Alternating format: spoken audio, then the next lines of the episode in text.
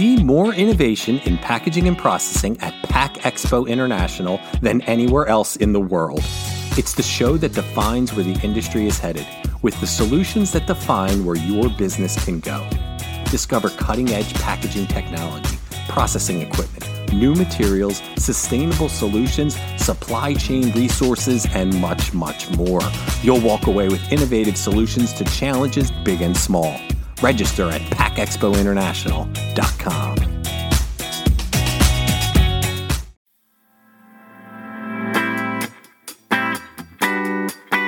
You're listening to Unpacked with PMMI, where we share the latest packaging and processing industry insights, research, and innovations to help you advance your business.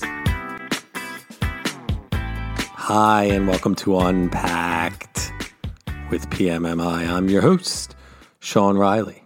On this episode, we demystify environmental, social, and governance strategies with Tracy Taszarek from Antea Group, a consultancy that helps companies get their ESG house in order.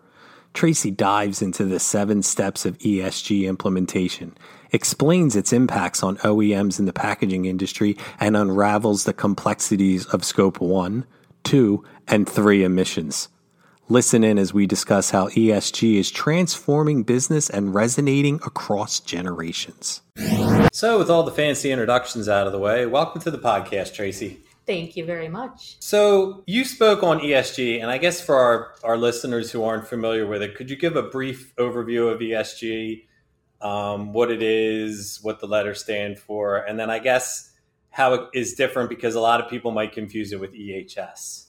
Absolutely. So ESG stands for environmental, social, and governance. Mm-hmm. Uh, overall, it is a way of looking at how a company, in a sense, goes above and beyond what they do for compliance uh, and actually looks at how they're impacting the environment, the uh, community around them, Okay. and their employees. It's not just that compliance piece of health and safety, Okay. It goes beyond that to to talk more about impacts to And that's what the EHS is more of a compliance issue? correct. So EHS we're looking at rules and regulations, for example, OSHA and EPA. Okay. They put rules in place to keep our environment safe and to keep our employees safe. ESG knows we're being safe under EHS rules. Now how are we impacting everything beyond that? Okay. So when you were just giving your presentation at PMMI's annual meeting, you said that ESG is about a new way of doing business.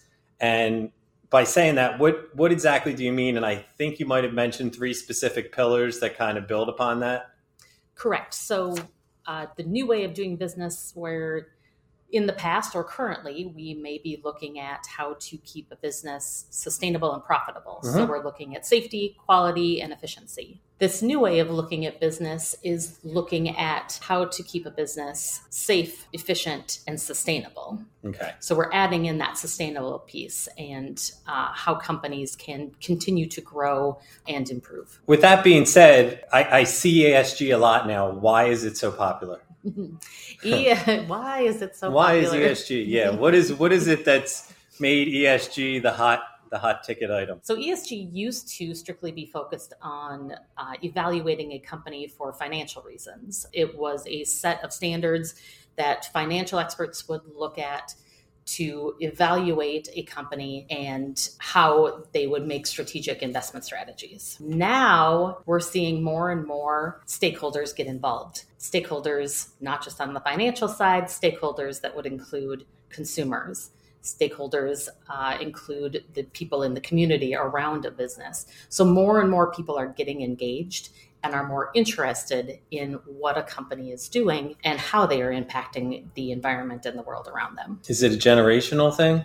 It very much can be. We're Yeah. hearing a lot about how younger generations are looking at companies that they want to support, that they want to work for, uh, and looking at what a company is doing for you know to the, improve the environment and and and how they're helping their employees, employee benefits, and things like that. So one thing you discussed um, during your presentation was, and I know this is going to be a lot, so hopefully you'll be able to to pull from your notes or something like that. But what are your seven steps to an ESG strategy? So, our seven steps that we look at include sector and market analysis, mm-hmm. current state baseline, conducting a double materiality assessment. Fourth is executive engagement. Fifth is policy commitment and governance. Then we move on to a strategic roadmap and report progress. Those are the seven things that you want to do if you're trying to implement an ESG strategy at your company. Correct. So okay. that are those are the seven steps that our company works through with our with our clients and customers that we have seen be very successful in developing that ESG strategy. Okay. So we are an organization that really targets packaging and processing OEMs. And I know at one point you touched on kind of what is what's the impact that ESG is having? I, I know that it's a lot of the CPGs are the ones that are doing a lot of the the front facing things that are ESG based. How is that impacting OEMs and, and how are they adapting to it? Sure. So we're seeing more and more that requirements are coming out and companies are required to not only look at their own impacts on the environment, but they're needing to look at their whole supply chain. So they're needing to look at um, the suppliers that they use and how those companies are also impacting the environment. So they're looking at their scope one, two, and three emissions. Mm-hmm. They're looking at HR policies and how companies are managing their workforce. Uh, and they're looking at overall how companies and how the OEMs potentially are looking at their governance strategies. And I think at some point you discussed, and I'm actually curious about this because everyone always talks about greenhouse gases and you said that there's scope one, two, and three. Could you break those down for us a little bit before we wrap up? Absolutely. This okay. is one that always confuses me yes. as well. Scope one emissions are those direct emissions that your company produces. Mm-hmm. So if you have a piece of equipment that is emitting some sort of air emissions, that's a scope one emission. Uh, that could also include if you have company vehicles, the emissions that those vehicles are producing are part of your scope one emissions. So those are your direct emissions. Scope two would be your indirect emissions that are coming from energy that you purchase. Okay. So your your water bills, your energy bills, uh, natural gas bills, if you have uh, are using natural gas, those will all be your scope two emissions. So they're indirect, but still they're purchased mm-hmm. by your company. Scope three then is everything else. So it's all of those emissions that come from supply chain.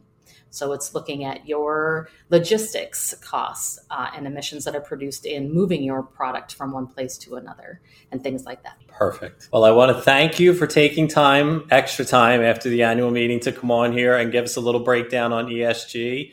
Um, so, with that, thank you, Tracy, for taking time with us today. Thank you so much. Please rate, review, and subscribe. To do that, go to the iTunes podcast or Spotify app on your phone and search for Unpacked with PMMI.